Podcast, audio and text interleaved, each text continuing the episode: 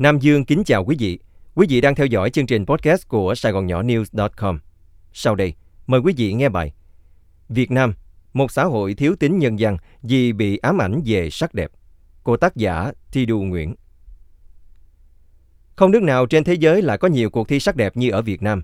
Không chỉ dành cho nữ trẻ mà còn dành cho nữ trung niên như Hoa hậu doanh nhân, Hoa hậu quý bà, kể cả cho nam như Nam Dương Việt Nam 2010 và cộng đồng LGBT giới Hoa hậu chuyển giới Việt Nam 2019. Đặc biệt, cứ sau mỗi cuộc thi sắc đẹp của nữ giới thì truyền thông báo chí, cộng đồng mạng lại ồn ào tranh cãi về người thắng cuộc, xoay quanh ngoại hình hay những phát ngôn của người đó. Những điều này cho thấy dường như xã hội Việt Nam quá ám ảnh về sắc đẹp mà không biết rằng đó là một căn bệnh. Nước có nhiều loại hoa hậu và siêu mẫu nhưng chẳng biết ai là ai. Có thể nói rằng Việt Nam là nước có nhiều phiên bản hoa hậu, nhiều siêu mẫu nhất trên thế giới. Chỉ tính trong năm 2022, Việt Nam có 25 cuộc thi sắc đẹp với nhiều tên gọi khác nhau như Hoa hậu Việt Nam, Hoa hậu Hoàng vũ Việt Nam, Hoa hậu Hòa bình Việt Nam, Hoa hậu Thể thao Việt Nam, Hoa hậu Hoàn cầu Việt Nam, Hoa hậu Trái đất Việt Nam, Hoa hậu Môi trường Việt Nam, dần dần.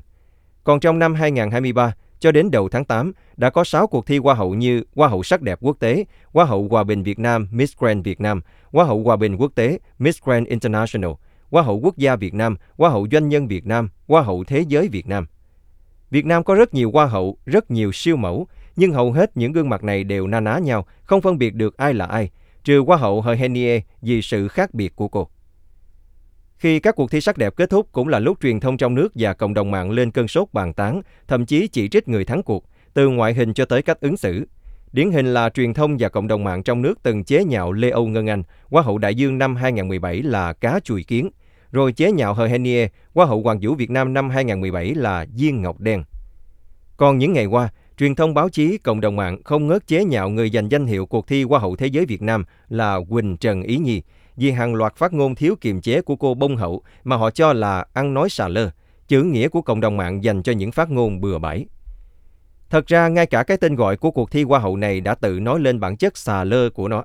Hoa hậu Thế giới Việt Nam là sao? Mặt khác, truyền thông báo chí, cộng đồng mạng cũng xà lơ chẳng kém khi sâu vào chỉ trích những phát ngôn của Hoa hậu, thậm chí còn lập ra trên 50 anti-group trên mạng, cốt nhạo bán nàng Hoa hậu mới nhất này. Buồn cười nhất là sau đó các fan của bông hậu lại bùng nổ tranh cãi để giành phần thắng về cho thần tượng của mình. Ai sinh ra cũng muốn bản thân được đẹp và hầu hết mọi người đều yêu mến cái đẹp. Nếu dừng lại ở đó thì ổn. Tuy nhiên, ám ảnh vẻ đẹp ngoại hình theo khuôn mẫu hoa hậu Nam Dương khiến giới trẻ điên cuồng tìm mọi cách thay đổi gương mặt, dốc dáng, bất kể nguy hại tới sức khỏe hoặc soi mói mọi hành vi ứng xử của những người vừa đạt danh hiệu về sắc đẹp, ẩn chứa sự ganh ghét, thì e rằng họ đang bị chứng rối loạn tâm lý. Ám ảnh vẻ đẹp ngoại hình, chứng rối loạn tâm lý. Xét theo khía cạnh tâm lý học, nỗi ám ảnh về ngoại hình là một căn bệnh hay nói cách khác, người nào quan tâm tới vẻ đẹp ngoại hình và làm đẹp đến độ thái quá thì có nghĩa là người đó đang bị rối loạn tâm lý. Bản chất của từ ám ảnh cũng đã là hành vi bất thường. Nỗi ám ảnh về ngoại hình của người Việt một phần do giáo dục, vốn đề cao xu hướng đám đông, tập thể, bỏ qua sự khác biệt, độc đáo của từng cá nhân. Phần khác là do ảnh hưởng từ truyền thông, mạng xã hội, luôn tung hô vẻ đẹp ngoại hình. Truyền thông trong nước ngày nào cũng ra rã ca tụng nhan sắc và hình thể của ai đó, từ những người bình thường như nữ sinh, nữ giáo viên tới giới showbiz và khai thác cả ngoại hình của con gái, người yêu, vợ chồng của người nổi tiếng. Các tựa bài kiểu đẹp không tỳ vết, dung nhan cực phẩm, vẻ đẹp dạng người mê, xinh như hoa hậu, dòng eo con kiến, body sáu muối, diện bikini bốc lửa, khoe body siêu nuột, body nóng bỏng, nhan sắc thăng hạng, nóng bỏng từng cm, dần dần, xuất hiện hàng ngày. Lâu dần thì thấm, như cái sai nói mãi thì cũng thành đúng. Mới nhất là bài báo ngày 3 tháng 8 năm 2023 của báo Lao động khi mô tả về người yêu của Jisoo, một trong bốn thành viên của nhóm nhạc Blackpink, đã dùng cái tựa nhan sắc cực phẩm của bạn trai Jisoo Blackpink. Chẳng hiểu cực phẩm, một từ không có trong từ điển là gì. Còn cộng đồng mạng Việt Nam thì sao? Trào lưu khoe gương mặt, khoe body trên bãi biển, dòng sông, hồ bơi, cuốn hút từ người trẻ tới người sồng sồng. Và trước khi khoe thì thường ai cũng túc tác qua đủ mọi app cốt để được khen đẹp không tỳ vết. Nguy hiểm nhất là sự cổ suý của truyền thông về việc tẩy trắng da khi liên tục ca ngợi các sao hay người nổi tiếng có làn da trắng mịn, trắng sáng, trắng hồng, hay cổ suý đại tu nhan sắc, nâng tầm sắc dốc bằng phẫu thuật thẩm mỹ, làm dấy lên phong trào đua nhau tẩy trắng da và phẫu thuật thẩm mỹ, bất chấp tính mạng ở nhiều cô gái trẻ. Em đẹp, em có quyền. Hầu hết những cô gái đẹp được truyền thông ca ngợi sau đó đều lấy được chồng giàu hoặc làm dâu hào môn. Một chữ dùng mới ám chỉ những cô gái đẹp về làm dâu nhà đại gia tỷ phú. Nếu không lấy được chồng giàu, làm dâu hào môn, thì các cô gái đẹp cũng kinh doanh hái ra tiền, kiểu Ngọc Trinh, nữ hoàng nội y, nay được Wikipedia phong là doanh nhân thành đạt. Nhìn vào những cuộc đời nhờ đẹp mà thăng tiến, nhờ đẹp mà làm gì cũng được, kể cả bán thân, đã khiến giới trẻ ngộ nhận em đẹp em có quyền. Chính vì ngộ nhận có sắc đẹp là có tất cả mà Quỳnh Trần Ý Nhi, một cô gái Bình Định mới đăng quang Hoa hậu, đã tự tin phát biểu việc đi thi Hoa hậu là bản lãnh và việc mình đạt Hoa hậu là trưởng thành hơn các bạn. Cô gái trẻ ấy còn ngộ nhận Hoa hậu là hình mẫu lý tưởng nên coi đó là trọng trách của cô. Thật đáng thương hơn đáng trách.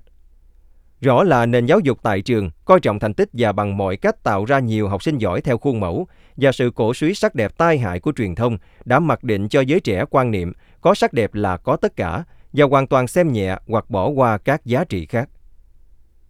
Tuyển chọn lao động có ngoại hình ưa nhìn, thiếu tính nhân văn và nền kinh tế trục lợi từ các cuộc thi sắc đẹp. Hiện có nhiều công ty đang tuyển nhân sự ở Việt Nam đã yêu cầu ngoại hình ưa nhìn hay ngoại hình đẹp là một tiêu chuẩn bắt buộc.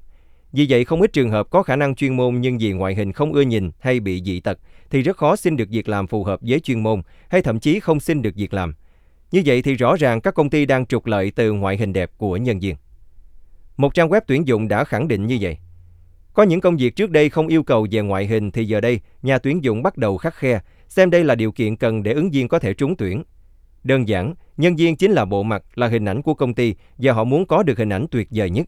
Còn theo sự đánh giá của các chuyên gia, việc có lợi thế về ngoại hình sẽ giúp chúng ta tạo nên được thiện cảm, sự gần gũi, yêu mến từ mọi người xung quanh. Không những vậy, nó còn giúp các bạn nhanh chóng phát triển sự nghiệp, chinh phục ước mơ, hoài bão của mình. Sự định nghĩa như vậy khiến các ứng viên trẻ mặc nhiên cho rằng ngoại hình đẹp sẽ giúp họ thăng tiến nhanh trong sự nghiệp và mau chóng giàu có, nên họ càng trao trước ngoại hình bằng nhiều cách. Còn những người có bề ngoài bình thường, thậm chí xấu xí, sẽ ngậm ngùi tìm cho mình một lối đi khác vì cánh cửa vào công ty mà họ mơ ước đã đóng sầm trước mặt. Bên cạnh một xã hội thiếu nhân văn vì coi trọng vẻ đẹp của ngoại hình, nhiều công ty, trong đó có đơn vị tổ chức, đơn vị tài trợ, đơn vị quản lý hoa hậu, người mẫu, còn trục lợi từ các cuộc thi sắc đẹp. Trong khi các nhà tài trợ có cơ hội quảng bá sản phẩm dịch vụ của họ với công chúng, thì các công ty tổ chức và các đơn vị quản lý các nàng hoa hậu, người mẫu tha hồ lượm tiền vé, tiền quảng cáo sản phẩm dịch vụ trong chương trình hoặc hoa hồng khi ký hợp đồng đưa các nàng hoa hậu và người mẫu làm đại diện cho các nhãn hàng. Vô hình chung, các nàng hoa hậu hay người mẫu này trở thành con mồi ngon để các công ty, kể cả các cơ quan truyền thông, mạng xã hội, đua nhau khai thác. Thậm chí, đằng sau các cuộc thi sắc đẹp luôn có những đại gia háo sắc âm thầm tuyển lựa những chân dài mới mẻ để ra giá cặp kè. Cuối cùng thì nạn nhân vẫn là các nàng hoa hậu và người mẫu phải dùng dãy giữa các bên đang cấu xé chỉ vì sự thiếu hiểu biết của bản thân mà vẫn cứ ngỡ là em đẹp, em có quyền. Quý vị vừa theo dõi chương trình podcast của Sài Gòn Nhỏ News.com cùng với Nam Dương. Mời quý vị đón nghe chương trình sau.